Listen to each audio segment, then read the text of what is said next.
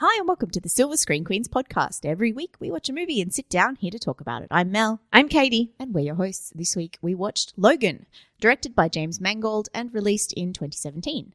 The plot of Logan goes something like this. In 2029, an aging Wolverine is living under the radar and caring for an ailing Charles Xavier when a new mutant child comes into their lives. And right now, that's as much as I'm going to say about the plot without sounding the spoiler warning. If you haven't seen this one yet, uh, go and see it before you come back and listen to our podcast because we will be talking spoilers. Yeah. Um, so Logan was really, really hyped up for me. I've seen a Hmm. lot of stuff that was like, oh my God, Logan is so good. It's so, so good. It's so good. Um, and we've just come off like the back of the Oscars kind of weeks and weeks of Oscar stuff in a row. And it's all very emotionally harrowing and stuff. And people were talking about how emotional, Lo- uh, how emotional Logan is. And I think one of the reasons why I didn't find it as emotional as a lot of other people might be that I'm just kind of like, we've seen so many movies recently that are really sad and emotional. So like this didn't quite get to Yeah. me as much. And I, Um, I was the same, and I was coming off a funeral on Friday, like a family funeral. So I was also not that emotional about this one. But it, it was weird. You'd think it would get to me. Mm. Like I've watched these movies for years. These two, Logan and Charles, are the best known of the X Men, and probably my favorite. Well, not my favorites. Char- um, Charles probably is. Yeah, I mean Charles is a favorite. Wolverine is Wolverine. He's fine. Uh, he's he's Um, so like he reminds me a little bit of Batman in that they're both like really really angsty and everybody loves them and I'm like they're not that great. Mm. They just mostly are grumpy and angsty and not Mm. always for the best. Like you know, a lot of the time they're just not given a good reason to be angsty. They just are. Mhm. Um, and um, I kind of like enjoy grumpy Logan, but at the same time, when it gets to the point where it's just like a lot of angst all the time, you're just kind of like, let's have something different here. He used to have some comedy in there. Yeah, and I think Logan's at his best when he's so he's forced into situations that he doesn't want to do. Like he's forced out of his grumpiness by a child, Mhm. or he's forced out of his grumpiness by in the necessity to be a hero, or he's forced out of his grumpiness by Charles. Two of which Mhm. happen in this movie. So I do like. Um, Three of them happen in this movie. all three of those happen in this that's movie. when he's but- at his best, and so therefore I have thoughts about the way it ends because I think it, it's too much of a cop out of an ending.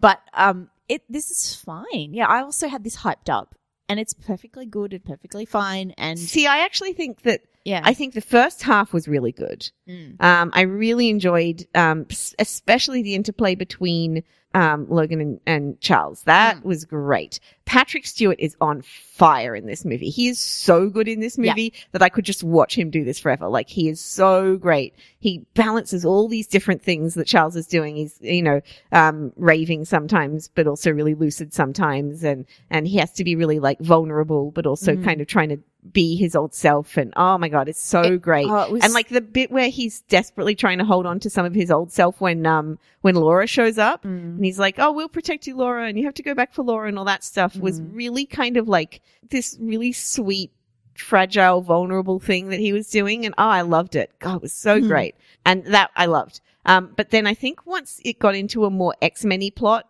by the end of the movie, like with the the more evil Logan and the kids Mm. and the kids who, by the way, were all like murderous and very capable of taking care of themselves, which Yeah. was strange to me. Um, but a lot of th- these other things that were going on around them, like at that, by that stage, and I, like, where did Laura learn to drive? That was driving me crazy for ages. Um, Mm. but like all these things kind of start stacking up towards the end where you have to keep pushing the credulity of what you've just had for the beginning part. Yeah. There was also kind of like these realistic powers and things like that. And I think that's the point at which it kind of started to lose me. Basically, from when Charles, spoilers, when Charles dies onwards, like Mhm. the, when Charles dies, killer. Everything after that, I was like, oh no, I'm not that interested anymore.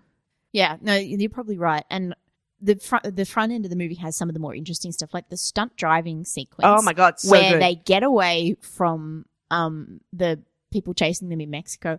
Holy crap! I I loved it. I I, went loved this it. morning. I went and researched who was the stunt driving team behind this, and if I could find anything more, because this all of the stunt work on this was actually really good. But that stunt driving team, oh my god, in the big So limo good. and when Yeah. they try i love when they try to go through the fence and it doesn't work and it pulls them Mhm. oh i lo- God, i just i loved that whole sequence that was like perfect action sequence stuff yeah, incredible action, but still had those elements of realism to it. Oh, so good. This movie also looked really, really gorgeous. Mm. Even when I was getting bored, I could really enjoy like the way it looked. Yeah. There's these wonderful Oh, scenes yeah. even late in the movie when um, Wolverine's in the woods and he's kind of in his element, and they they do these wonderful helicopter shots of him Mm. going through the woods and stuff, and it's gorgeous. I loved that. Um, it look the whole way through. It just looks great. It and looks- it looks kind of post-apocalyptic, but not too like Yeah. you know, it's a dark, gritty future, but not too far down that road. And Yeah. it's it's um the the the whole location with the tanks where they live Mm-hmm. was great. Uh-huh. Um, I loved all that stuff. Yep. And even inside that tank set where Charles was living was amazing as well. Yeah, Um, it got I got a bit of a um Mad Max vibe off of it, especially when they were in Mexico with the the color of the dirt and all that. Kind yeah. of thing. People were really talking about that before this movie But came I'm out, especially not with the trailer. No, uh, not complaining about that it looks like Mad Max at all, um, because it actually nails that post-apocalyptic stuff very well. It's got a, it uh, does have that feeling of those sort of that 1970s era movie of or, or like Mad Max, but there are a few in that sort of vein where you combine sort of road trips and post-apocalyptic bleakness. it's not quite post-apocalyptic. It's on its way there. Yeah. It reminded me more of stuff like Repo Man and things it was like actually that. an interesting an interesting look at a movie set like 12 years in the future too because it sort of it wasn't like there's been an apocalypse it was like The world we is just continued worse. we continued on our path you know Mm. the path of inequality that got worse and worse and so there are some bits of technology that are amazing but for a lot of regular folk life's gotten harder and worse I do want to talk about inequality a little bit in the sense that, sort of by necessity, but not entirely, this movie is very white guy focused. Um, and the women and non-white people in this movie are treated pretty terribly.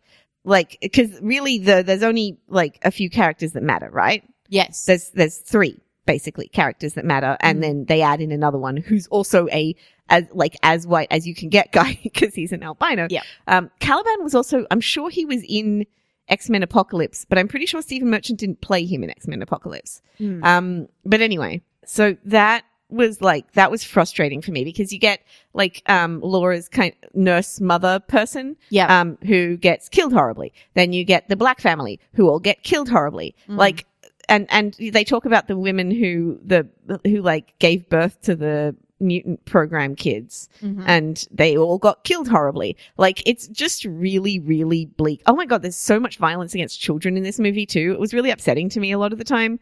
The, Mm. the kid who gets shot through the shoulder at the end, I like gasped so loudly that people around us stared at me. I was Mm. like, that's awful. I didn't actually notice him getting shot. I was just yeah, anyway. And when when Laura got the the thing through her chest, Oh that upset me a lot. I Mm. don't I don't like watching violence happen to children. And that was pretty upsetting. The rest of the violence didn't upset me at all. I thought uh, No. people said it was really gory. I was like, eh. it wasn't as bad as I was expecting either. Like, yes, there's lots of Wolverine claws through heads and stuff, but they're only of like evil henchmen. So And cutting people's heads off and things. yeah, But yeah, it's not like as gory as I thought it would be.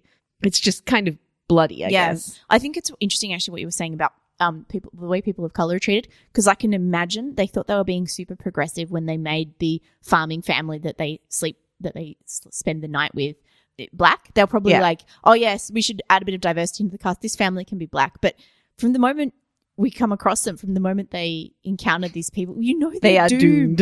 you see them and you're like, oh no, you're doomed. So we it couldn't kind of help that they like cast so, people, uh, cast Eric LaSalle, who's like Mm. recognizable. yeah, into that role. You know, you just as soon as you see them, like, you're like, oh, those guys are going to die to prove the situation is serious. yeah, Um, and that kid was so nice. He I was so nice, and it's just awful. It's really it upsets me to see all that violence against kids. It really, really Mm. does.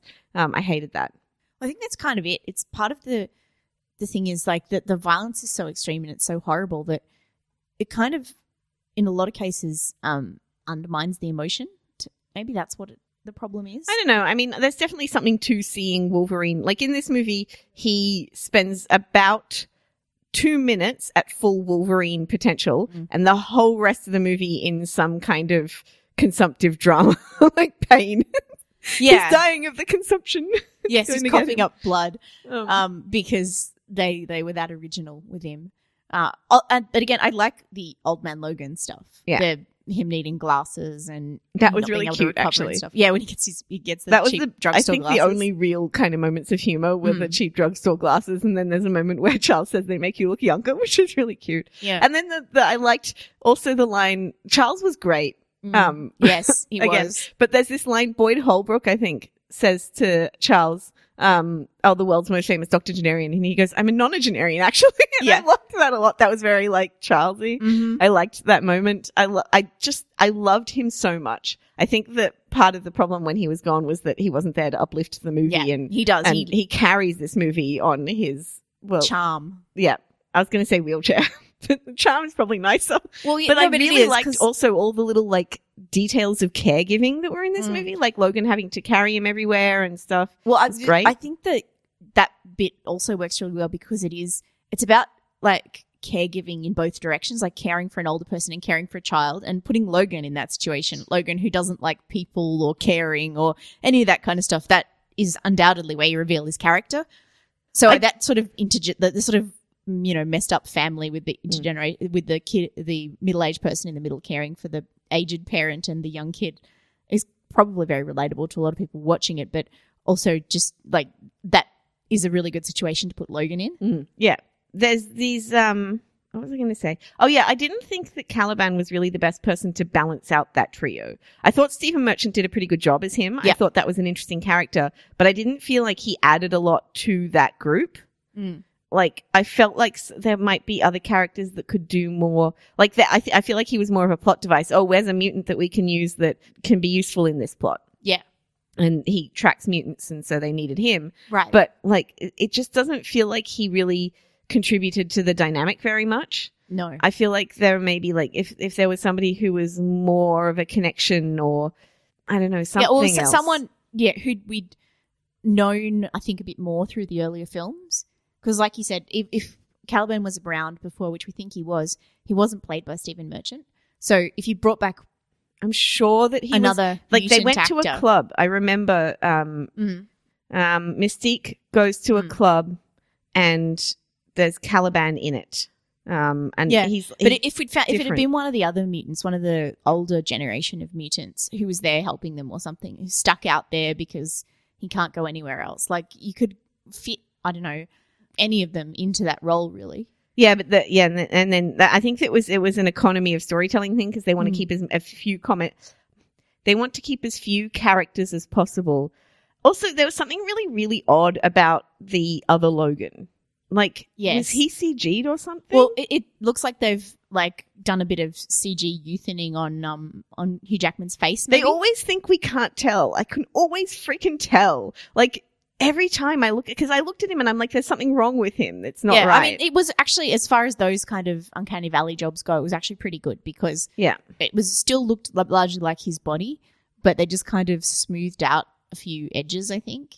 Um, because okay, Hugh Jackman does actually look a lot more like Old Man Logan now, he does. Yeah, which is fine. That's how he looks. He's whatever yeah, he he's is, been late, playing in his late forties. role for like what twenty years.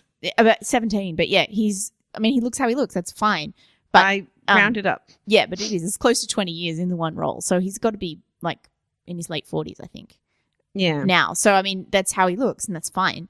Um, but it, it did a bit, I that didn't so much bother me. I didn't think it was as bad as it, it could have been. no, it was. Uh, it yeah, was a bit odd though. Thomas Lemarquis played t- t- Ah. Thomas. Yeah, Lemarquis played t- Caliban in X Men Apocalypse. That's Right, right. Which would have been set, which is set in the 80s. Yep. So, like, in, Which it is- wouldn't have, Stephen Merchant would have been the right age to play the role anyway. So that makes, that's Yeah. fine that he didn't. But, um, it's not a character that was particularly memorable or central. But it also kind of is brain breaking. Mm. like when you realize that that happened. Although, like, yeah, it makes sense for him to still be in the continuity, but Yeah. but yeah, uh, it's um, look, I mean, it it's like Hugh Jackman does a good job. He's been playing this character for so long Mm. That he does a good job playing Logan. He really gets into the Mm. bones of him. Although there were bits in like I remember when I saw Apocalypse, there were bits that I really liked of him in that that felt very real, but still kind of in lighter.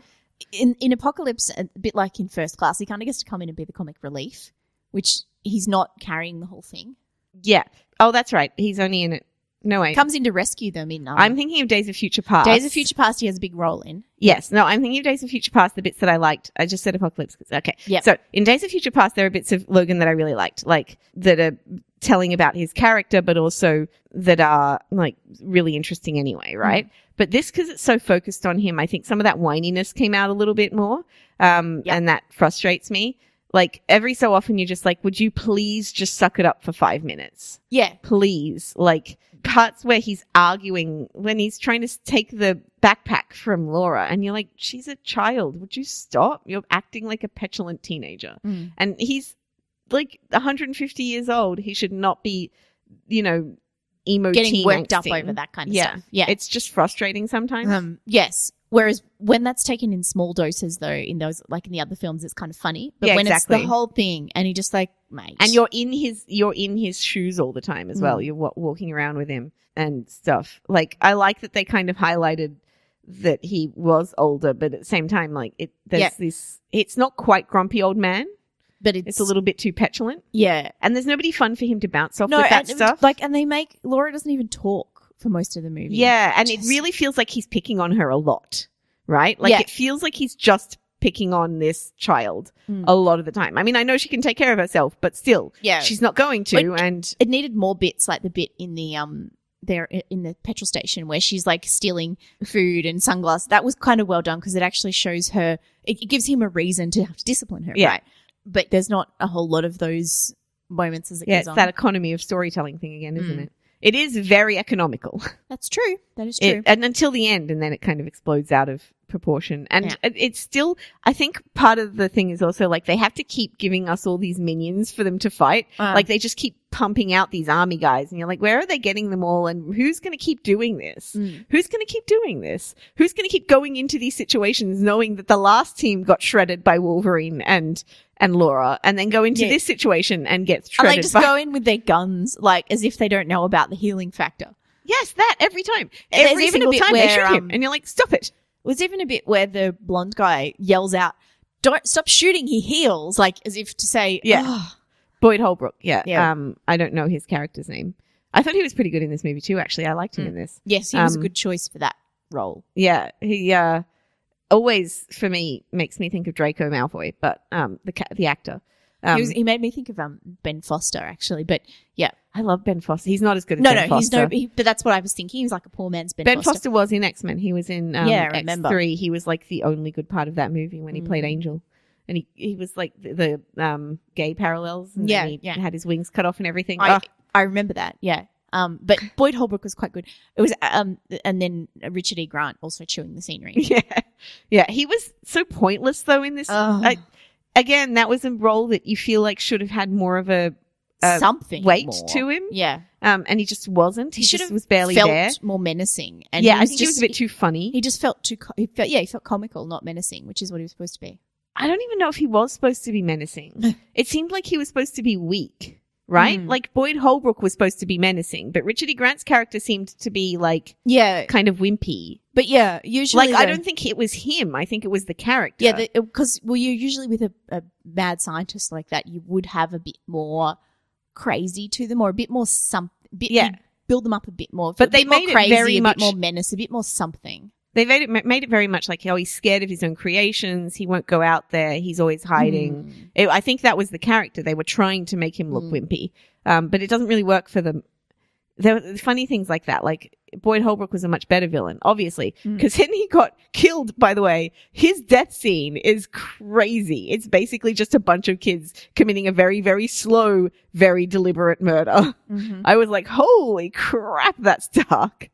That was so dark, man. Like, oh my god. But yeah, he was he was much better. He was much more kind of, but Mhm. he was also like he played it better, but he was also written Yeah, as much better. more threatening. Yep. He had some really good lines in there that Mhm. little digs at Logan and little digs at people, and his kind of morality and motivation were very clear. Mhm. I thought the hand thing was stupid. I didn't well, they think it needed it. explained it properly. No, and it other didn't than do the much. fact that he put whatever he put the fingerprints on there for what his own nefarious reasons. Yeah, but it didn't really No. add anything. Nope. But um, except for a you know bigger CG budget. Mm. Um, uh, but like he's so he's it so would have kind been of better to give him some actual mutation. Would have made it Yeah. better.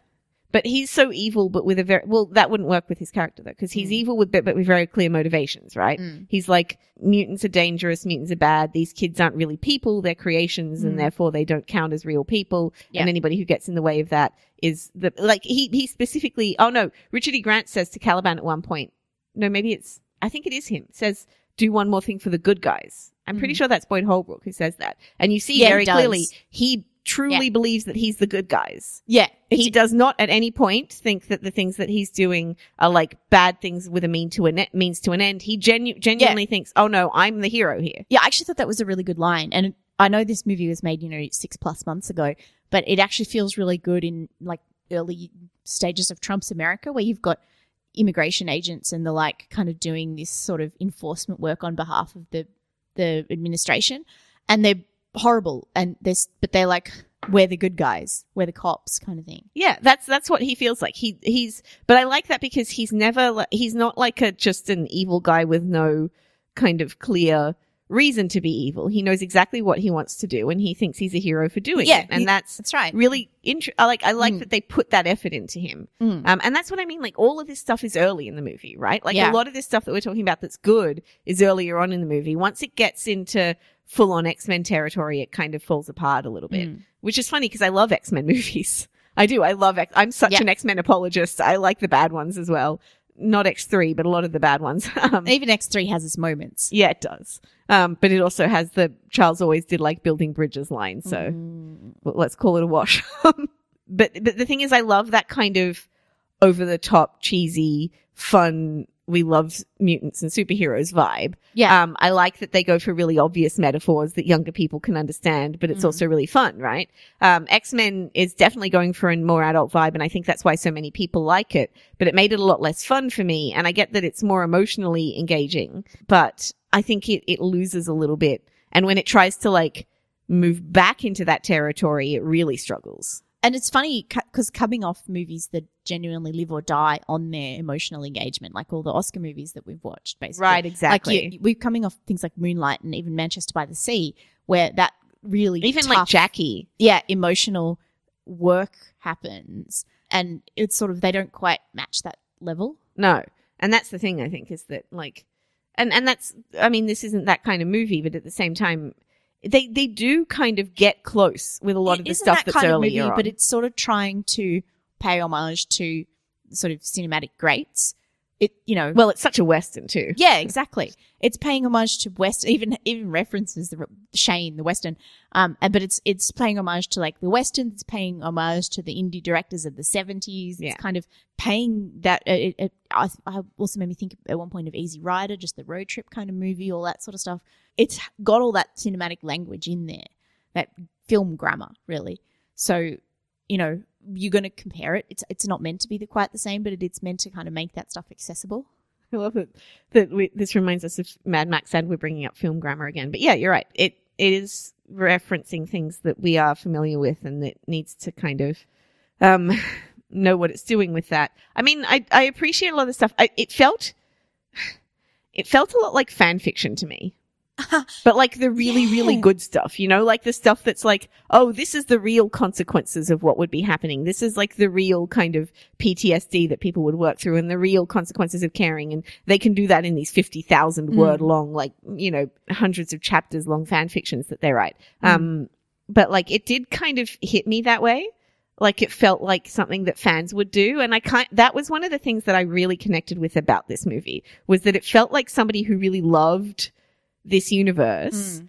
putting their own story and I know it's based on the comics of Old Man Logan and stuff, but putting their own kind of like this is what I would like to see in this universe, like Mm. these real Well, consequences, what this real stuff. comics like Old Man Logan kind of are speculative fiction. yeah. They're kind of they um yeah, it, it does sort of feel like that. Uh, Maybe that's why also uh, I felt a bit detached from the emotional consequences. I was like, yes, Charles really would die. Yes, Logan really would die. But yeah, yeah. It all, well that that's part of the thing with I think the X-Men movies now though is that you're Like- never really dead in an X Men movie. no, it's not just that. It's like everything is debatable. Everything Yeah. is negotiable. But I know they're not, they said, both actors have said they're not coming back, which is Mm. fine. Patrick Stewart has done for Charles Xavier the greatest service and he has been wonderful. and it's good that this and is also, um, uh, James McAvoy is well and truly capable of taking up that mantle. Yeah. He's also done a wonderful Uh, job. yeah, so- but it was lovely to see Patrick Stewart back again and He's so playing the good. role because he's so good. And and I like James McAvoy too, and I think he's very good. But watching Patrick Stewart do it again, he he knows what he's doing with this role.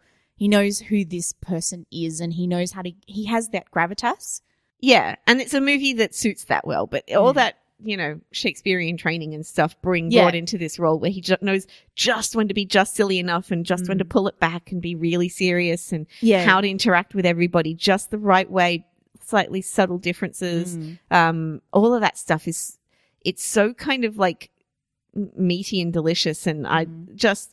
The movie is so much better when he's in it. It just is. Like Yeah. he lifts every scene that he's in, um, Mm. no matter who he's interacting with. He's Yeah. just wonderful. and and yeah, and so I appreciate that both actors aren't going to do this anymore, and I think that's a good decision because, Yeah. particularly for Hugh Jackman, because physically this t- must take a toll on him. Like, especially how big they've asked him to get in recent movies. There's got to be steroids involved. The the diet and exercise alone Hmm. must be killer. look, he's done a great job. Like Yeah. this is a character that he's basically made into an iconic figure in Mhm. like I know that Wolver- lots of people liked Wolverine before, but n- Wolverine was Not definitely in the not, as same iconic way. before Hugh Jackman no, played him. absolutely not. Um and he and the Well, thing the about fact that Hugh he's Jackman got three mo- solo movies in out in this series of X Men movies, he's the only character who's got spin offs. Yeah. I think the thing, and, and that's not, I mean, I don't like Wolverine that much, but I like, I appreciate what Hugh Jackman has done for Wolverine. Mm. I think the, the thing that Hugh Jackman brings that's so good is like all the bits where he does show that little sliver of heart that he has are his best moments. Yep. Right? Because that's what, he's not actually best at the growling and the grumping and the snarking and the very heavy emotions. He's Mm. the best at those little caring moments. And Yep. the moment when he was dying was really sweet when he Yeah, was like, oh, it feels like this is what it feels like that Yeah. bit, and like trying to connect with Laura. That was sweet. Mm. Um, Although I have to say, I think that killing him was the wrong ending. I think it get, lets him off, lets Wolverine, lets Logan off too easy, right? I think Well- it would have been a, a better ending. Would have been to have somehow have him survive, but he have survived. to take over the Charles Xavier role. Basically, yes, he survives, but he survives by getting like the last vial of that, the stuff that can help him repair. So he can't fight anymore, but he has to take on that Charles role of mentoring these kids as they like they set up in their new world. And the movie shows the kids as being very capable, but you know, just that that, that sort of need to mentor them when they go too far or whatever. Like I think you've think actually that would have been an misunderstood what was going on ending. at the end of the movie because I'm fairly certain that ju- there's like a border, and just over the border there are adult mutants.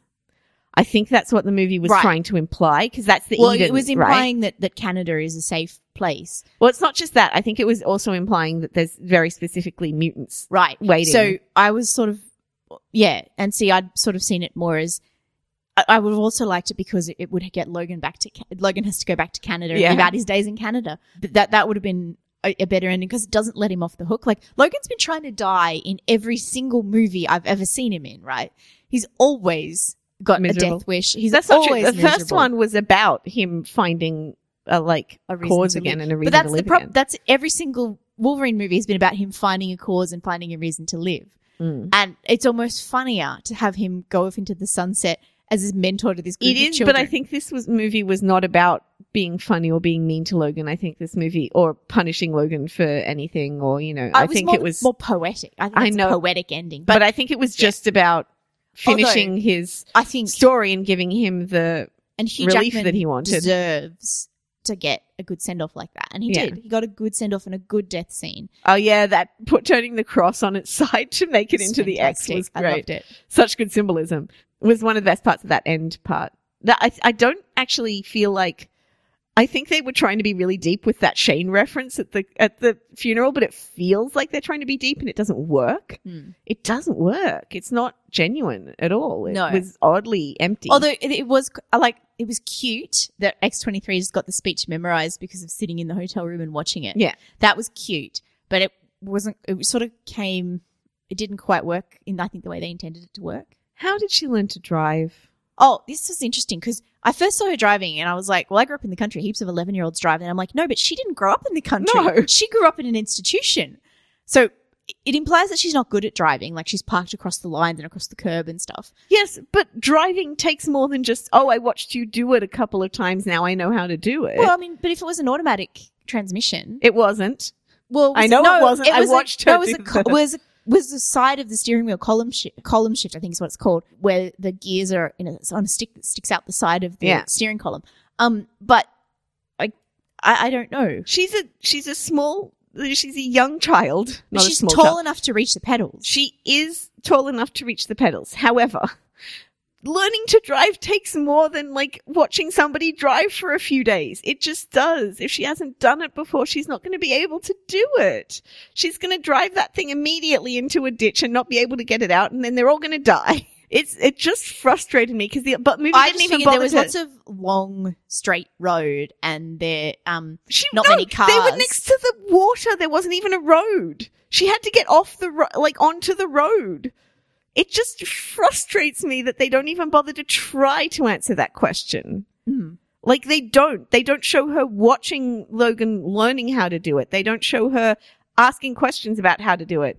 I don't actually she doesn't talk till after that. But they don't show her Yeah. doing any of this stuff that would imply that she's right and they just show fight training They also don't to like say that she's training. quick at learning to do it. Mm. right? They she don't they don't specifically say, oh, she's really fast or at she learning. picks up mechanical things right? yeah They never at any point make Specify. even the Mm. make even the vaguest of references as, as to why this eleven year old child knows how to drive well enough to and knows how to drive well enough to find a walk in clinic. To like, where did she find that? Especially- how did she get back well, to town? it's also inconsistent about her ability to speak English as well, because she's grown up in this clinic in Mexico, so she speaks Spanish fluently.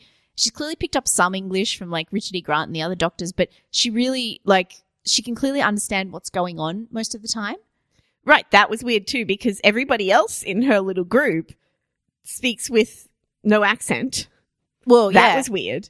Also, but actually, my heart broke a little bit because there was this bit where um, the little girl who looks like Cisco from The Flash Hmm. um, um, is um, clearly Iceman's daughter. Like she can Yeah. blow the the Yeah. ice, and I was like, oh, Mhm. my little Ashmore twin, so cute. Um, yeah, but anyway, that's not the point. Um, they all speak without an accent, yeah, right? So why is she so bad at English, and they're all yeah. Because it's because she was hired like they she's Spanish. Um, at, so they hired her as a Spanish actress. But the kids were all played by two of them were played by her stunt doubles. So and they found the stunt doubles for her by kind of approaching like kids who are champions at martial arts and karate and stuff like that. So they picked all these American kids who were picked for their ability to do martial arts and do the stunts and carry all that stuff. Uh, and then she was picked for her acting ability and her fact that she was a native Spanish speaker. So it kind of it didn't make sense. You know what cracks me up? They up? should have gone to Mexico and picked out Mexico's Yeah. kids who are good at martial arts. Anyway, You know what Well, cracks me Spain's up kids that though are good at is martial that arts. like the um they always have to have that one mutant who looks different. Not more than one, just the one guy. yeah, yeah. Everyone like else, lizard kid. everyone else looks like regular humans, and then there's one guy who looks like um he's halfway through the vampire transformation on Buffy. Yeah, or like more. I, I was thinking more like the um the lizard. like, It, it looked a little lizardy, but yeah, um yeah, they always have to have like one that Mhm. just looks different, but just just to show that they're mutants, just one visible mutant. Yeah. One of the most interesting storylines in the X Men universe has always been how more visible mutants have to deal with it. Like Mm, when you're in X Men First change. Class with the whole mutant and proud thing and yeah. um, well, um, I mean, what's his name? Um, uh, Nightcrawler, Beast. yeah, I was thinking of Beast and Mystique, for example. Like Mystique can go out in the world because she can transform, but Beast can't. Well, yeah. Theoretically, Beast is not supposed to be able to, but they keep switching back and forth. Mm. Part of the problem, I think, with that is hiring Nicholas Hoult of all people to play the Beast. Yeah, who is really like one of the most looking, beautiful so- people in the world. you want to kind of switch him back to being human. Yeah, But, but that, um, but that that is that Nightcrawler has always been one of my Yeah. favorites. Well- I think a lot of people's favorites. People Yeah. really love Nightcrawler, but Kurt has a really rough time. yeah, because of that stuff about not um not being able to pass. Mm. Um, Yeah, the passing stuff. And that's another thing with the whole gay metaphor and all that sort of thing. I mean, it's really like all of that stuff is is that, I Mm. think that's the problem. The problem really with Logan is that it doesn't deal with any of the actual X-Men themes. no, Um, Lo- it deals Logan- with the old story of who Wolverine is, which we've seen a Yeah. few times. yeah, it it deals with de- deals with his misanthropic character.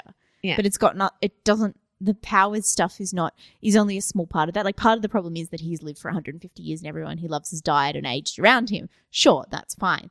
But And he loves Charles so much in Yeah. this movie too. It's just kind of like that stuff really kind of got to me. mm, The stuff when Charles says he's a disappointment kind of breaks your heart, you know, Mm. and and that was very purposefully breaking your heart, but it was so good, Yeah. so delicious, and like he has to do that. He has to take this he has to he has to be berated by Charles and then care for him immediately Mm. afterwards and that stuff was like oh that just kind of got to me you know that kind of made my heart clench and Mm. Charles is just trying to do the right thing as well and both of them are just human and trying to do the right thing Mm. but Charles is frequently saying awful things Mhm. um but then and then Charles finally has this moment where he's like oh I've been awful but then immediate he doesn't get to say it to Logan they don't get to have that kind of moment of catharsis but because Charles says it to the wrong Logan and gets killed for it and oh Mhm.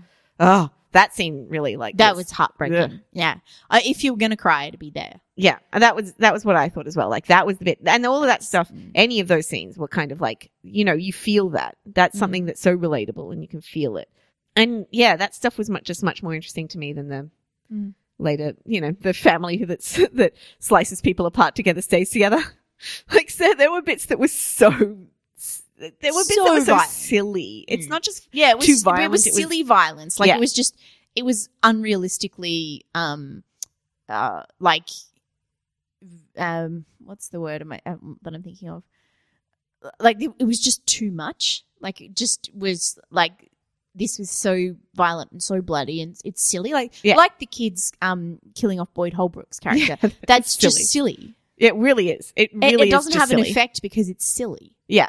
And like the um although the the uh, um Chekhov's adamantium bullet thing like that was also like you don't care about this guy that got killed. The, that's the problem. I think that the villain is too uh, the villainry is too unfocused. Mm. The real villain of this piece, the good villain of this piece is Boyd Holbrook, right? Yes. Uh, the adding in the Logan fighting himself like Luke in Empire Strikes Back stuff um is so it immediately pulls you out because it feels silly. Yeah. Um, it felt like they just they really wanted to make sure they had this bit in where hot Hugh Jackman fights old Hugh Jackman. Yeah, and but also like, oh, see, it's a metaphor. He's fighting himself. Yeah, it's and it get- but- metaphorical. get it? Get it? Do you get it? Do Yeah, you get it? And all the only reason is is to give Hugh Jackman a chance to play Wolverine at full capacity one last time. I didn't see it as that so much as like I felt like they th- thought they were being cle- like they thought they were being clever, like the line the the Shane quote at the funeral and stuff. I think when the movie was Right. they were think they're deeper than they are. Yeah, it, there were b- definitely bits of this movie where I felt like they felt really smart for doing it, Mm. and I'm like, you're not. You're just not pulling this off as well as you think you are. Go back to the more emotional, like family drama stuff. That was better.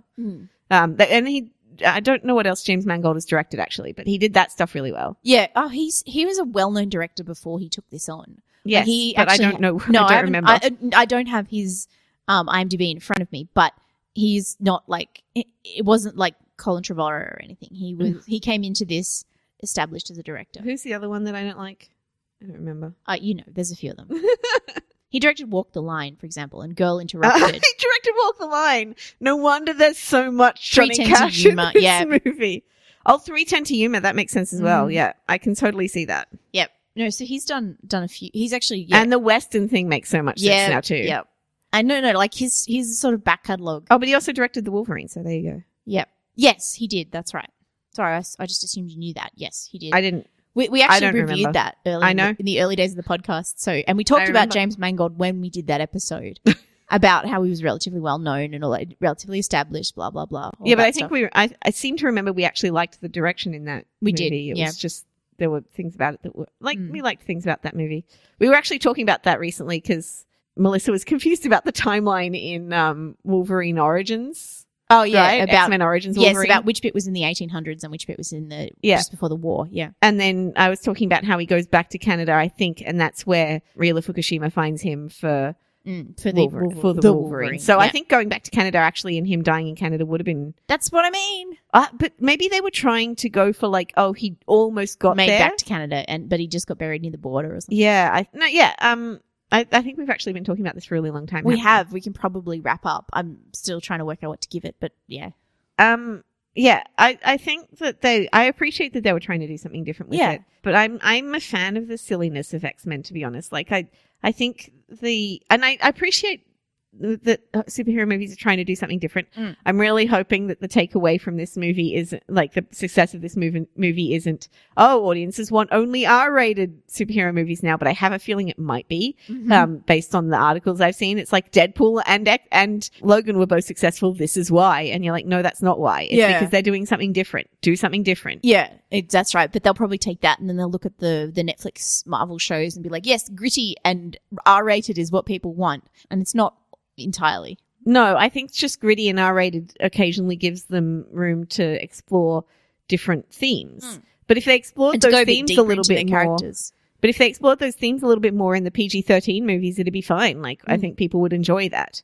Yeah, Um, it would Or if they them some- pushed the boundaries, or if they maybe made a hero who wasn't like the same as all the other heroes. Yeah, exactly. Because that's what people liked about Deadpool, right? That he's like so funny. Yeah. And, and the movie's so I like- believe so. I believe it's the the humor. Yeah. Get that that's what gets people into Deadpool Yeah, exactly. It's it's because not it's. I mean, his story is not that different from a whole lot of other heroes, right? Well, we discussed this. It's Darkman, but yeah, yeah, that's right. It's it, he, you know, there's not a lot of not a lot new in superheroing, especially when they're all like white and male and around about that's forty. what I'm trying to hint like at here. you, you know, you, um, you, and yeah. to be fair, my probably my favorite of the main kind of superheroes is the epitome of white and male and like um you know he's square jawed Captain American America. It's Captain yeah, America he's my favorite too. because he but but that's the thing is that like they have to challenge themselves with Steve when they do him Mm. well like in in um Winter Soldier. Winter Soldier Yeah. um they have to challenge themselves with Steve because he is so like stand up clean cut. clean cut you know this the epitome of the superhero that they have to kind of push him Yep. um whereas you don't have to push Wolverine no. he's already there yeah. All right, then I guess we should wrap up Wolverine. can you imagine Uh, if they sorry, just made a movie called Steve that was about just Steve, Steve. that would be great I would love I that would love that though. that's just about the relationship, like just really tightly focused on the relationships between like Steve and Bucky and Sam or something. Just And- like um, Chris Evans would love that. I know. Give him a chance to do something. He's trying so hard to break into like doing interesting indie, like out there It's funny because It would he give used him a to great do that before he did Captain America. He always kind of chose roles that weren't what he We're- looked like. We're a bit offbeat. We're a bit Yeah. offbeat. Like this, He loves that um, stuff. He does. He works really Scott hard Pilgrim in that and stuff. things like that. Yeah, that's right. They sort of play on that, that, um, on his image and stuff. and, and- and even like stuff like um the train Snowpiercer. Snowpiercer. Yeah. Well, that's what I mean. It gives him a chance to do more of the work he does in Snowpiercer, yeah. um, God, but still make Marvel money. I'm so ex- I like I got really excited about the idea of just having a movie that's like really tightly focused on like Steve as much as yes. this was Can we have focused a on movie Logan. called Steve, please? just Steve. The blandest title you've ever heard. well, of. it's, it's like Shane, which is heavily referenced in Logan. So, true. Yeah. True. Yeah. There you go. uh, that would be fantastic. Uh, I'm going to give this movie three and a half stars. Um, I think the Yeah. first two thirds of it definitely um really lifted it. I think if the last third of it had lived up lived up to that, Hmm. um, I could have gone up to four stars, but I was just a bit disappointed by that Yeah, end. I'm I'm also giving it three and a half because um, it's fine. It's even good, uh, and it does some of its its action is done really well, and it looks good. Um, but it's not the sort of don't believe the hype. I mean, obviously, if you got this far, you've probably seen it already. But I I don't. that- I just the the hype is not right on I feel like the hype is coming from a place of people didn't know, but I think we kind of had an expectation of it. yeah, right? I think the hype is coming from Wolverine, and people the that- Wolverine was not too bad either, but it was like this. It was very much like this. But also the trailers were so kind of like the the trailer was Mm. almost a better Old Man Logan movie. Um, it- with that that hurt by Johnny Yeah. Cash, like really kind of grinding in there, getting under your nails and and making you feel kind of like Mm, dragged down and dirty, like Wolverine feels. yeah, That's what this movie needed. That that sense to Mm. continue through the whole thing rather than to kind of drop off when the plot picks. Needed, Actually, it yeah. felt a bit like the uh the Marvel TV shows in that way, I guess. Mm-hmm. You know, they always go into it really gung ho with this aesthetic and They, this, they, and they get distracted by it. They've got to actually get through some plot. right, Mm. and then they lose it instead of Mm. maintaining it like Moonlight. Yeah. Everything from now on will always be compared unfavorably unfavorably to Moonlight. Yeah. the rest of the year. If you're not move, if you're not Moonlight, you're just playing. right, exactly. I just like I was talking about it this morning, and I'm just like I was waxing lyrical about it for like 20 minutes. I was like, it's so good, and these people had seen it too. yeah. I love it so much. Anyway, I'm going to wrap up now. Thank you very much for listening to the Silver Screen Queens podcast. If you'd like to read our show notes or find old episodes, they're on our website, silverscreenqueens.com. If you want to find us on social media, we're at screen underscore queens on Twitter, where we've now recovered back to a normal amount of tweeting following the Oscars. Um, we are facebook.com forward slash silver screen queens on Facebook and tumblr.silverscreenqueens.com on Tumblr. Thank you for listening. Bye. Bye.